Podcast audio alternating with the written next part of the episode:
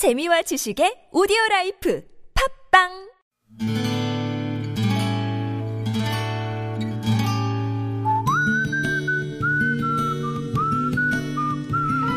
여러분 기억 속에서 여전히 반짝거리는 한 사람, 그 사람과의 추억을 떠올려 보는 시간, 당신이라는 참 좋은 사람. 오늘은 경상북도 김천시 아포읍에 사시는 이영선 씨의 참 좋은 사람을 만나봅니다.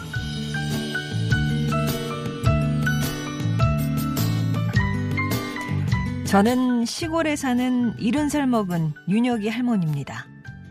나이를 먹고 보니 긴 세월과는 상관없이 제어에 대한 소개가 이렇게 한 줄로 끝이 납니다.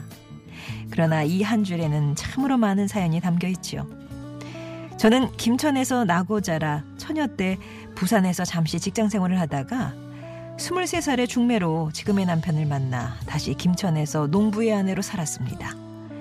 내리 딸 셋을 낳고 시어머니에게도 구박도 많이 받았지만 다행히 막내 아들이 태어나 주어서 억울함을 조금 풀었답니다.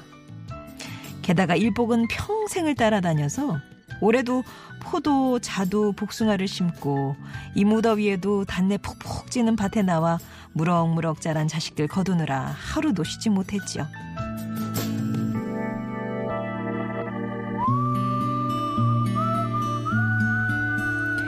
그래도 딸이 스마트폰을 사주면서 깔아준 라디오 앱을 통해서 라디오를 들으며 일을 하다 보면 시간 가는 줄 모른답니다.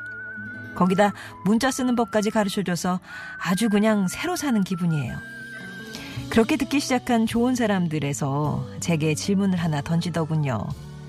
시골에 사는 이른 살 먹은 윤혁이 할머니에게 참 좋은 사람은 누구냐고요. 포도를 따면서 생각해 봤는데 참 좋은 사람이 정말 많았습니다. 미우나 고우나 곁에 있는 영감도 좋고 항상 엄마 생각해 이것저것 챙겨주는 새 딸도 좋고 귀여운 손주들도 좋은데 그 가운데 시집 온 지 4년 만에 내게 손주를 안겨주겠다고 하던 일도 그만두고 아기 같기에 매진하고 있는 내 하나밖에 없는 며느리 윤수정 씨. 저는 당신이라는 참 좋은 사람 덕분에 힘든 포도를 수확하면서도 콧노래를 부르고 있답니다.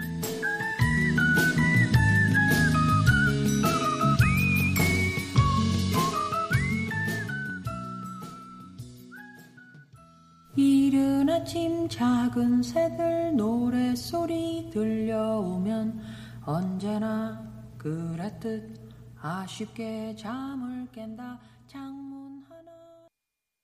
양희은의 가을 아침이었습니다. 당신이라는 참 좋은 사람 오늘은 경상북도 김천에 사시는 이영선님의 사연이었습니다. 저희가 이제 사연 들어보려고 전화를 드리니까 처음에는 거절을 하셨대요. 마침 그때 포도를 따고 계셔서 아 바쁘다고 다른 날을 잡아서 겨우 사연을 들었는데요.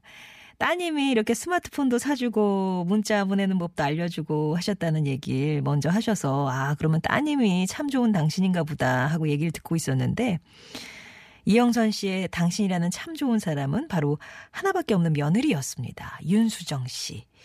결혼한 지 4년 되셨고요. 사회복지사 일을 하고 계셨던 며느리가 일을 잠시 쉬고 아이 갖게 돌입했다. 이런 말씀을 하실 때 이영선 씨께서 누가 듣는다고 아주 그냥 조그마한 목소리로 그렇게 아기 갖게 돌입했잖아요.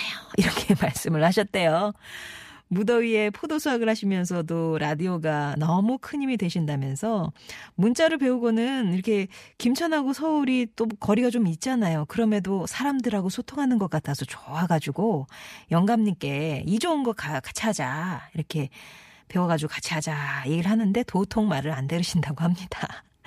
그러면서 이영선 님이 며느리에게 이런 말씀 전하셨어요. 아가 나는 널 처음 만났을 때부터 좋았단다. 네가 내 며느리가 돼줘서 너무 고맙고 앞으로도 우리 아들하고 사랑하면서 알콩달콩 살아주었으면 좋겠어. 포도가 참 달구나. 내가 수학 끝내면 한 상자 보내마. 사랑한다 내 며느리 이렇게 얘기를 주셨습니다. 이영선님께는 온수 매트 선물로 보내드릴게요.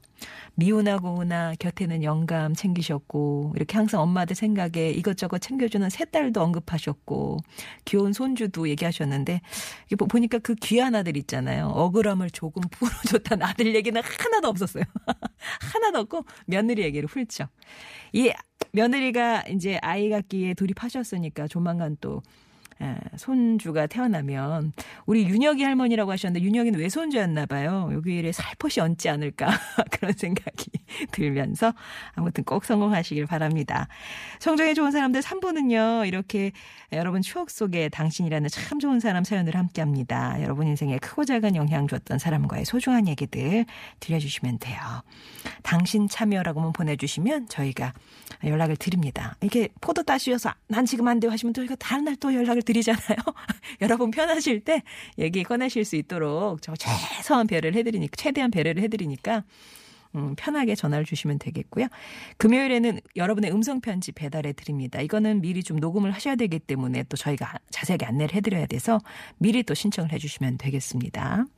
들으시면서 조수열 님이, 아, 저희 어머님에게도 TBS 깔아드려야 되겠네요. 라면서 얘기해 주셨어요. 그러니까 부모님 댁에 보일러만 깔지 마시고 부모님 스마트폰에 저희 TBS 앱도 그냥 깔아주시면 얼마나 좋을까. 이거 한번 캠페인을 해봐야 되지 않을까 생각이 됩니다.